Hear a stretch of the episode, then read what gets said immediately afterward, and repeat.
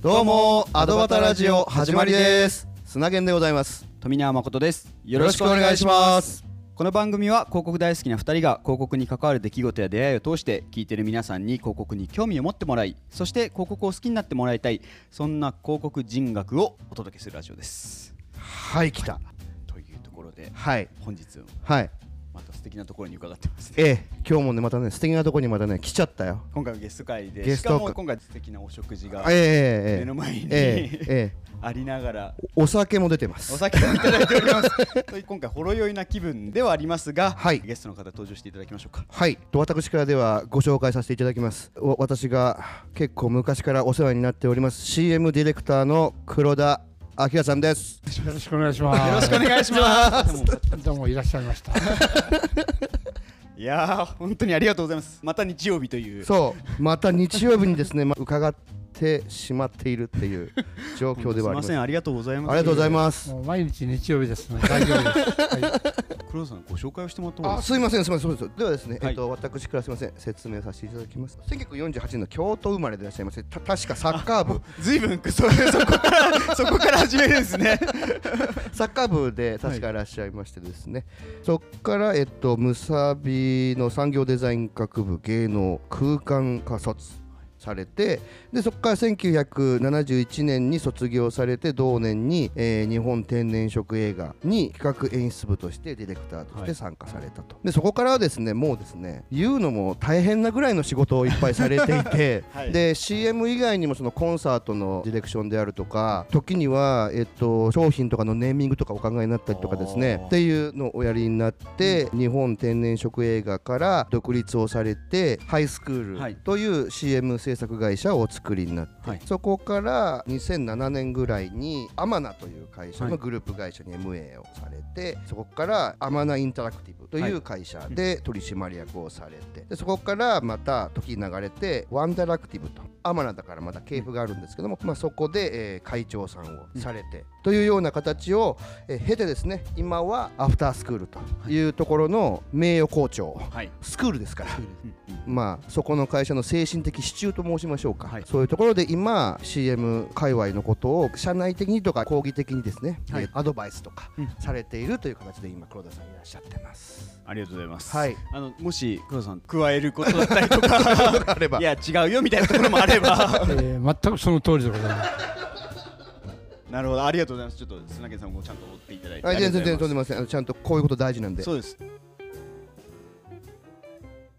はい。というところでちょっとまずはですねええ。黒田さんと砂毛さんのなぜ砂毛さんがご存知なのかっていうところからちょっとご説明しないとええいけないかなと。ええ。ええ。ええ。まあ、そうですね。ではちょっと私と黒田さんがどのような形ではい。あったのかっていうのもありますけれども、まあ、黒田さんですね2023はい。年も入りましたけども、はい。なんやかんや航空の世界にも50年以上いらっしゃるんですね。そうですよええ。もうそこでですねでまたこのお父さんが結構ですね喋りがお得意でいらっしゃいますので もういつもですねありがたいやと思いながら話を聞いてそんな得意じゃないけどね。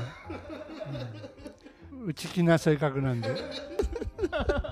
まあ僕が広告業界誌の新聞記者を、えーしている時にですね、うん黒田さんが当時経営されていたハイスクールという会社がありまして、まあ、そこにその時は六本木に移転された時でしたかねあれは。あ、そうなんだ。うんあ恵比寿からね。はい、当時恵比寿に、えー、と事務所があって、はいそこから六本木に、えー移転されたという時に、えー私は記者としてですね、はいはいはい。えーそのとこに伺ってはいはい。お話をさせていただいて記事にさせていただいたっていうのが僕一番最初の出会いです。あ、そうなんだ。そうなんです。なん。で すなのでに僕が広告業界に入ったのが2002年なんですよ。はいはいはい。自分が入ったのが。あ。入ったのでまあもちろん恵比寿の時にも行っているので僕が入った時からお話しさせていただいてるんでもう2020 20年ですよね20年20年ぐらいですね。もう21年はいはでそこからじゃあもう20年のお二人お付き合いと。いはい。最初インタビューされたっていうところで、まあインタビューとかはい。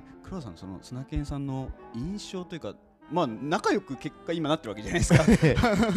あの実はねこ,、まあ、こういうことを話していいかどうかわかんないけどあその砂犬のあの社長はい。が亡くなったんだよね。はい亡くなりましたね。はい。でその忍会の時にはい。東大でやったんだよね。東大でやりました。ねこうどっかのこう行動かなんかね、はい。はい。でそこで、えー、砂犬君が挨拶をした時にはい。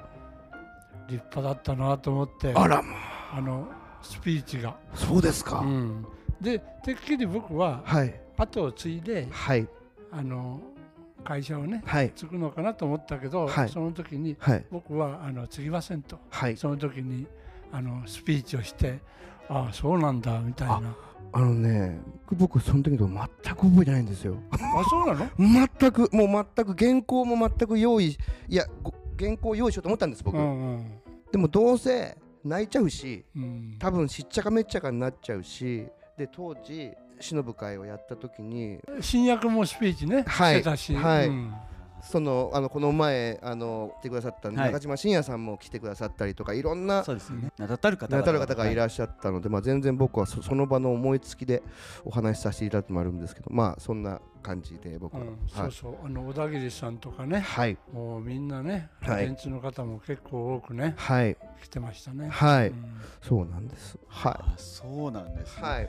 じゃあそのインタビューも経て、えーまあ、そのスピーチが印象的だったなと。そうそうそう。いうところが結構頻度とあお会いしてますよね。あでもねあの特に待ち合わせはしていないんだけれどなんかどっかの飲み屋でばったり会ったりとか、はいはいで当時僕銀座ととかでちょいちょい飲んでることがあってでその時に黒さんに連絡すると「あ今俺も銀座いるよ」って言ってでそうするとあの若いから「あご馳走してもらえると思って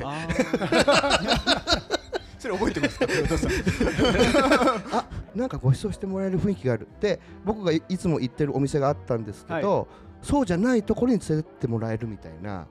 そういうのがあると黒さんが行ってたお店に銀座のお店に連れてってもらったりしてあやったみたいな。でそうするとあ黒ちゃんのとこのなんか若い子なのね。じゃあ私じゃあ今度来てもいいわよ。安くするからみたいな感じ。あやったみたいな。うんうん顔。が広まるそう広まるという。そういう感じで。でたまにこう飲みすぎちゃって。うん。あもう全然うちに帰れませんっていう時は当時お住まいになってた家にお邪魔して。お邪魔して寝てるそうするとあ朝になっていくとコーヒーが出てきて。可愛がってましたね 黒田さん。ずいぶん。もうそれでも何度となくお世話になりました。ああそうなんです。それはなんかちょっとこうまあもう少し深掘りしますけど愛嬌があったっていうところなんですか？うん、なんかね憎めない キャラがね。やっぱりあの随分得してるなみたいな。キャラ俺クターで。もこういうキャラだったらもっと成功してたかもしれないな、うん。あそうなんですね。まあじゃあなんかこうなかなかこう可愛がってくれてまあた期間がまあもう20年。そうですね。うん。そうですね。はい。そうですね。あちょっともうそろそろね黒田さんのお話にあもちろんです。移っていきたいなと思そうですねはい。もちょっと黒田さんのちょその CM ディレクターになろうと思ったきっかけきっかけね。をちょっと伺いたいなと。こういう話はなかなかね黒田さんにね聞けないのよ。飲みの席とか。なんか あれですもんね。そうそうそう。そこら辺は僕もすごい興味がある。うん。うんえっとね僕はあのそのむさびの、まあ、芸能デザインって昔は言ってたんだけど、はい。今はあの空間デザインっていうあの名前になってるんですけどはい。いわゆるディスプレイとかグラフィックじゃなくて、はい。立体の方でね舞台装置とか、映画美術とか、はい。ディスプレイとか、うん。インテリアとかはい。なんかそういういろんなことができて中にはアニメーションとかうん。もあって、これはいろんなことができるからうん。面白いなっていうカードを選んだわけよね。はいはいだからはいあのいわゆるポスターだけだとうん。ちょっとつまんないかなみたいなことがああってええいろんなことができるということで、うんまあ、そのデザイン科を選んだんですよ。あ。はい。でそれでやってる間にあのいろんなあのことに興味を持ってもちろんグラフィックもそうだけどはい。あとちょうどテレビコマーシャルがうん。こう盛んにっていうか、うん。の伸び始めた頃だったのね。はい。うん、だからまあ相当昔の話ですよ。だかええらまだモノクロだったり、カラーがちょっと出てきたなっていうところで、ええ。でなんかあの確かあの前のオリンピックかな？東京オリンピックはいはい。の頃が僕が高校生だったんだけど、はい。その頃からあのテレビがはい。もうやたら盛んになってきて、はい。カラー化になってきて、はい。だからコマーシャルもどんどんあの面白くうん。なってきたうん。時代だったのね。なるほど。でそれであの僕はどうしようかなと思って何の方向にしようかなと思って進路の時に、うん。えで就職する時に、まあ、一応電通ははい。ちょっと受けてみようかなとなるほど。思って、ええ。電通に行ったわけ。はい。受けに。はい。で黒田お前誰かコネクションある？って聞くから はい。ありませんって言ったら、はい。うーん無理かもなみたいな。それ学校の先生に？うん、であ電通の人電通の人に？ねあ電通ってコネクションないといけないんじゃなあそうなん当時はですよね。当時は。当時は当時はです当時はね。であのそれでそうかなんてそれであのグラフィックが得意じゃなかったんで、はい。あの専門じゃないからね。はいでもテストはグラフィックデザイナーだったんではあ。のコピーライターのテストってその当時なかったんですよ。だから企画とかそういうことじゃなくて何しろ平面はい。の試験だったんで。そしたら周り見たらえもう日芸のやつがばっかりでえ もう写真のような絵を描いてるわけ。はい。ははあみたいな。でもなんかそれつまんなくないって俺思ってあはい。俺はイラスト描いてはい。背景を真っ白にしたわけよはい。そしたらあの訪ねて行った先輩がはい。横に来てはい。試験中にはい「黒田背景を描け背景を」って言うだって先輩ない方がすっきりしてかっこいいじゃないですかって。言ったらえ。ダメだ。背景を描かないと受からないからで案の定落っこちまして。背景があったかないか。うんそうそう。いやそういうことじゃないんだけどね、えないけどうん、でうん。それで日本天然色に入ってえでまた電通にたまたま行った時に先輩と会ったんですよその当時のあはいはい。試験官の「はいはいはいはい。お黒田どういどうした?」って言ったら日展に入りました」って言ったらえ「その方がいいよ」先輩も経験してて。えでもその日展のやつはなそれはなんか求人が学校に来てた。うん。あのそうそうなぜにそうそうそうそうそうそう。だっていっぱいあったじゃないですか。美術手帳でえに美術手帳っていうのは。あのね美術手帳っていう美術専門の雑誌があるの、はいはい。うん。そこにそこにあのいろんな求人が出てるはいはいはいはい。あのソニはいはい。ーあったりとか、はい。おソニーかっこいいねと思って、はい。あの五反田に受けに行ったのよ。はい。で何の仕事かなと思ったらえ取扱説明書のイラストって書いてあったから。ええ地味だ。え 俺には向かう。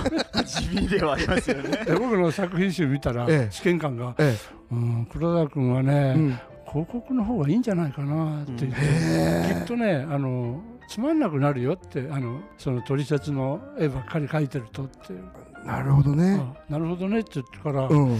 えっと午後の学科の試験受けないで帰ってきたの。ええお弁当だけもらってね。それでまあそれはそれであのいい思い出かなみたいな、あではそこの美術手帳で、まあ、ソニーは今の話になって日展があってその日展には制作部募集とか、まあえーそうですよね。そういう企画部募集。企画部募集ディレクター募集ではなくて企画部募集。企画部募集。で日展はあのディレクターのことを企画部って言って。だからはまずあのいわゆる花から企画しろという部署だから。いなるほど。当時は日展っていうのはうん。100%に近い99%直だったんですよ。はいいいですか？皆さんいきますよ。ここで言います。直。はい。直とは何か。はい。つまりですね広告会社つまり広告代理店さんとかが普通はクライアントさんが広告会社にこういう企画考えてちょっていうのを広告会社に挟んでから制作会社に来るだけどその広告会社がないクライアントさんが直接 CM 制作会社に発注をすると。それを直と言います。クライアント直クライアント直ですね。クラ直ですね。はい。うん、ですからあの僕はもう入った時はもう代理店さんっていうのは知らなかったのだからもうみんなクライアントさんと、まあ、直接プレゼンしては企画を作るわけだから。はまあ日展ってそういう会社だったんですよね。いなるほど。ででもそそれで当時黒さんがその企画部で通った時の同期って何人いたんですか？企画演出部という企画部においては。1人だけ？4人。それ全部含めて。じゃあ企画部で4人。企画部4人。うーん。1200人受けたのすっごい倍率ですね。すごい倍率だよ、うん、でで一時がうん。1回やったんだけど誰も取らなかったらしいのよ。なるほど、はい。で僕日展電話したの。うん、あの何入りましたかって言ったら、ええ。あ誰もいなかったから取らなかったって言われて、えあじゃあ取るんだったらもう一回試験あるんですかってあやるよって言うからええ。あじゃあ僕受けますわとか言ってええ。それで日展に受けに行ったのよ。じゃあその時電話しなかったら入ってないね。そうだね へえすごっ。ごいっすねやっぱその。さっきおっしゃったように当時そのテレビ CM が盛り上がってきているからうん。こう受ける人も多かったとかってそうね。それって日本で一番だったのよその会社が。うん。だからあの規模的にもねね。作品的にも。はい。で僕はそのもうサビの頃にあのラーメン屋ではい。テレビ見てたら、はい。すごいかっこいいマーク2のコマーシャルを見たわけ。はい。でなんとはい。調べたら、はい。それが杉山俊さんの作品だったわけ。なるほど。でこれどこで作ってるのかなと思ったら日本天然色映画っていうはい。古めかしい名前の 会社で。全部漢字みたいな。そうそうそう。なんか総天然色映画じゃないんだからみたいなね。日本天然色映画うん。それでまあ調べてえでさっきの電話をしてええ。それで受けに行ったでもそれで全くまあ企画っていうことをかん、まあ、企画部に入って映像で撮るとかっていう経験全くないわけですよね。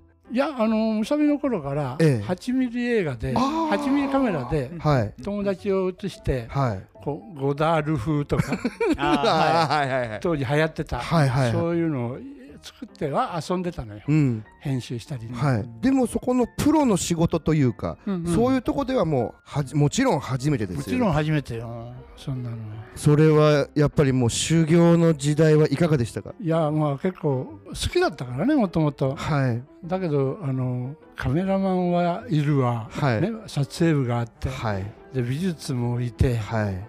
もうあらゆる部署が全部デパートのようにコマーシャルを作る、うデパートんみたいになってるわけよ。まあまあここがちょっとね次のあのに日展っていうそうそのまあいいわゆるその伝説と言われているね、はい。日展という会社があるんですけどすごいのよ。本当に。それであの車両部もあったしそであのクライアントはい。がトヨタもはい。日産もやってたから、うは一緒にロケに行くときに、いはい。その会社の車じゃないとまずいわけよ そうですよね。そうそうだからロケバスもえトヨタ日産のロケバス。はい。でワゴン車も、はい。機材車も、はい。全部トヨタ日産って分かれててそれでロケはもうトヨタのロケはトヨタ。そうですね。うん確かに。日産は日産っていう、まあ、そういうね。すごいよ。それはもう完全にこうお客さんへのこうパフォーマンスそうそうだよね日産仕事で本当にいけるうんだから朝日ビールの仕事の時は朝日しか飲んじゃいけないよとか。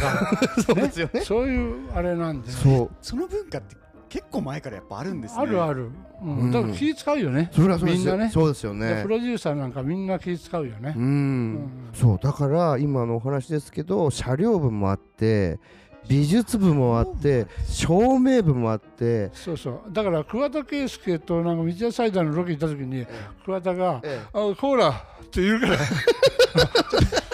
コーラコーラダメだよお前。あ道屋サイダー」とか結構ね。そうですよね。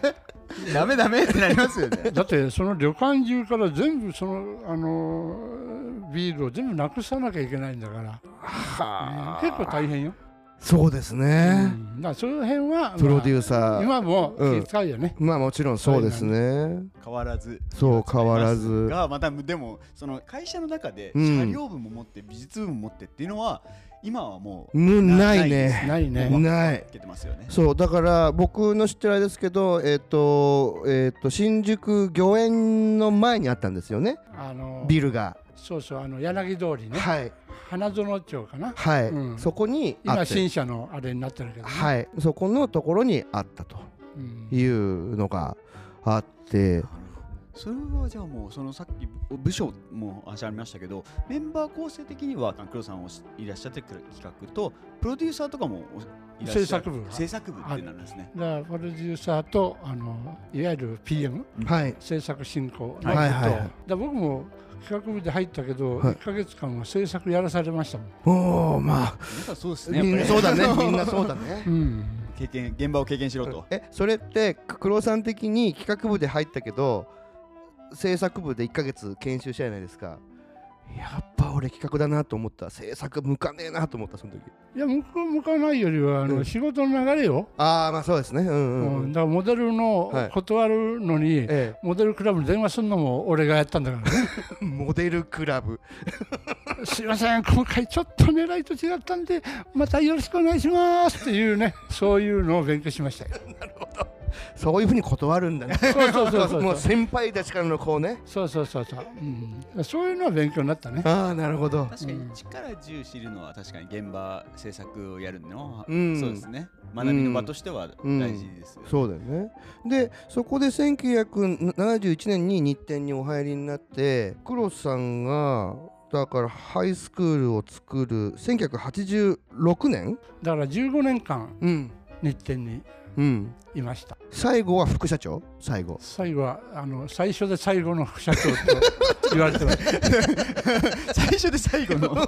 いや今まであの社長しかいなかったのよ。日展はね、はいあ伊庭長之助っていう、はい伊庭長之助の伝説のね。その伊庭長之助が、うん。そのここの仕事を始めたっていうきっかけもすごいのよ。うん。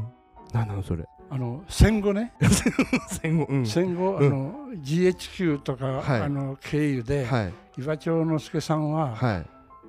大林組とか、はい。そういうところにはい。ガソリンをはい。分けてあげる担当だったわけよ。だから、ええ。いわゆるみんなね仕事するためにそういうのは必要じゃない。はい。その時に、はい。あお前んとこあの何ガロンね。お前んとこ何ガロンねっていうようなうん。ことをやってて、えその岩町之助さんが戦後これからね何が儲かるかなってアメリカの人に聞いたんだって。えはいだ広告に決まってるだろうって言って発展させるにははい。広告業だとはい。いうことであじゃあ広告やろうって言ってえ岩町之助さんがええ。杉山敏をえはい。引っこ抜いて引っこ抜いて、て。うん、いやいや日芸の学生だよ。そこから引っこ抜いてえ作れって言ってえ作らしたのが始まりでなんか僕けどもともとはその映画うん。のそのなんていんですかそうそうそう。シネアドっていうんですか？昔はテレビが普及してないから、はいはい。もう駅前にある街頭ではい。力道山見てるような時代だったから、はいはい映画館の中の映画の合間に、はい。あのフィルムをやってたわけよ、はいはい。だからそれで日本天然色映画ってなったのよ。なるほどね。天然色って僕もずっと気になってました。なんでだろうここね。そうね。はいはいはい。昔モノクロだったんだから、はいはい。あのテレビは、はいはいはい。でも映画ははい。カラーになれるから、なるほど。そこで日本天然色映画っていう名前になってえカラーのコマーシャルを作り始めてたの。えなるほそういう流れなんですね。どそうなのよだそこの15年の間そのはい。伊庭町さんが社長で、もう15年の間にもう黒田さんガンガン CM とかガンガンやってで最後にはじゃあもうもうちょっとしたらじゃあ社長ねみたいな感じのフェーズになったんでしょ？そうそうあのっていうのは、に日展ってん。業界一番うん。給料安かったの。それでうんみんながもうボロボロの生活してたわけよ。それで僕はその若い子たちがかわいそうなんで、うん。僕が社長になったら、うん。みんなの給料上げてあげるよと言ってたのよ。うん。で社長に、うん。早く社長にしてくれと、うん。俺をうん。って言ってたら、うん。まあ副社長にはしてくれたんだけど。であもうすぐだなと思ったわけよ、あそうそうですよね。順番的には順番的には。順番的には。そである日、ううん。約束の日が来たんでえ「いよいよ社長ですか?」って言ったらええ「もう3年待って」って言われ で頭きて、それでハイスクールを作った、あそうなんですね。うん、え。話が違うと。話が違うと。それでハイスクールを業界一番給料の高い会社にしたの。へあそうですか。そうするとあんあんまり持たなかったけどここここ笑うとこじゃないんだ。よまあまあまあまあまあまあ。今となってはね。そういう話になってますそうだね。へえあすごいですね。そこからの流れが。そうなんですよ。もうやっぱそういう本当にこうね僕とかはそういう広告マニアですからやっぱり日展で言ったらこう伝説的な人、うんまあ、さっき申し上げたその杉山俊さんっていうねうんうん。伝説的な方もいらっしゃったりしてで今こう僕もいろんなとこに飲みに行ったりするとやっぱり日展にいた方々当時ねはいはいはい。プロデューサーをされていた方とかそういう方たちが今もいいろんな仕事を今されてますけど、だけど一番本当に現場にいたのは黒さんだから。うんうんうんうんうん。そうですよね。そう。ですちゃんと鮮明に覚えてらっしゃる。ちゃんと僕たちにそれを伝えてくれるので、うん。話聞くとおもろみたいな。それでね日展時代の時にあの関谷君かな、あの電通映画社。当時ね電通映画社の。はい。がたまたまあの日展であのフリーで仕事をすることがあって。はい。で関谷君が僕が日展に行った時に、はい。僕のところ来てはい「クロちゃんこんないい会社え辞められないだろう」っていうわけよね。はいえなんで？って聞いたら、いえや映画社とカラーが全然違うからえうんみんなが一本の作品を作るために、うん。すごいねうん。クリエイティビティを発揮してるとうん。言うのよ、うん。だから、まあ、昔オールスタッフミーティングっていうのは僕ら本読みと呼んでたんだよね。ほだからー。これから本読み始めますっていう時にはい。関谷君がその本読みに立ち会ったら、はい。もう車両部から美術から全部一緒にあの一つのコンテをうん。見る見て打ち合わせするわけよ。はいその時に関谷君がもう車両部からあこれだったらあの道路のあの何々県のあの道路がいいよとかねはい。車両部からヒントが出るわけ。へだからすごい。な。だから今でいうコーディネーター業までも、はい。まあ、やるみたいなはい。はあ感じですよね、うん、だからそういうだからみんながい一本の作品にみんなで知恵を出し合ってはい。いいものを作ろうというはい。カラーがはあったんで関谷君はもうびっくりしたなっていう。い今ないですねそんなに。ないね。今そんなにこうみんなが集合してっていう形にはうん、取らないですね。取らないもんね。だからさっき言ったみたいに、まあ、コマーシャル作りのデパートみたいなはい。ところだよねっていう感じはしたね。じゃあその時のだからマックスですけど全部その何人ぐらい社員いらっしゃったんですか？全部含めて。最高の時で200人かな、ごいですね。うん、まあそんなに多くはないよね。そうですうね、ん、でもだけどもう日本のねあの主なコマーシャルをほとんど作ってたみたいな 感じはあるよね。そうですね、うん。そうなのよ。そういうところで。時代が。そうそういう時代そこからハイスクールそうそこからハイスクールをはい。こう,、こう作りになっていうところもあるんですけれどもまあ一番給料の高いね、うん。まあそういうそういう話です ありましたけどね、うん。まあそういう思いがあってハイスクールをまあ独立っていう形になるんですかねそうすると。まあそうですね。うん。いやそれとまあみんなの給料を上げたいっていうね、うん。それもあったし、うん、まあもちろん私自身の給料も。上げたい。自分自身も。いやいやそれもそれはそいやその代わりあのその時日展って伊庭長之助さんがはい。奥さんと二人でええ。神奈川県の長者番付の1位2位なんだから。はそのぐらいね、うん。あの税金を。お払いに。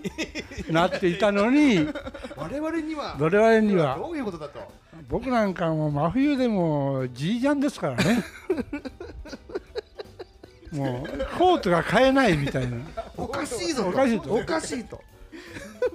変えないわちょっと面白い。そうです。ねでそこハイスクール作られてそうす。るとメンバー的にはこう黒田さんが選ばれてうん、あの当時最終的に僕と一緒にやっていた PM の子たちをはい。連れて行って、はい。まあ、みんなプロデューサーにしてあなるほどなるほどなるほど。でやったっていうえことで、ええ。えうん、始めたんだよね。そうですね。その時っておいくつですか？黒田さん367かな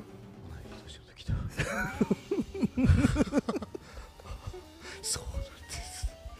なるほそどう36、7の時ですよというのは、うん。あの杉山敏さんがはい。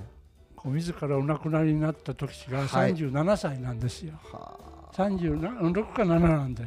で僕はもうその頃からすごくその年齢が気になっててはあ。なんか日展にね367過ぎてもいるのは、はい。まあちょっと考えられないかなみたいな。はなんか僕なりに決めてただけで。なるほど。で37になったらもう独立してはい。もうちょっと日展から世界を変えないとなみたいなはあ。感じがあったから、えまあその年にしたのかな。えなるほど。ちょっとその杉山さんのその年齢もちょっとあるやっぱあるんですね。ありますよ。はだって杉さんが36、7でやっぱあそこまでたどり着いたっていうのがやっぱりすごいじゃないですか。そうですね。だから僕も必死でその年までにはい。なんとかはい。やっぱり極めたいなと思ってたんで。はだからもうこれ以上日程にいることはないかなみたいなあなるほど。感じがねしたんで。ぜひですね杉山俊さんについてですねえっと検索していただければあのウィキペディアがありますからね。ああそう。ぜひご覧になってくださいねいやちょっとちょっとですね。黒沢さんゲスト会初回から、はいだいぶこう かな話してますけどもかね。濃厚ええな内容になっておりますが、はい。ちょっとあの次のはい。お題にはい。一句とともに、はい。あの今回一回締めさせていただこうかなと思いますので、はい。ありでは引き続きよろしくお願いします。がとうございました。ありがとうございました。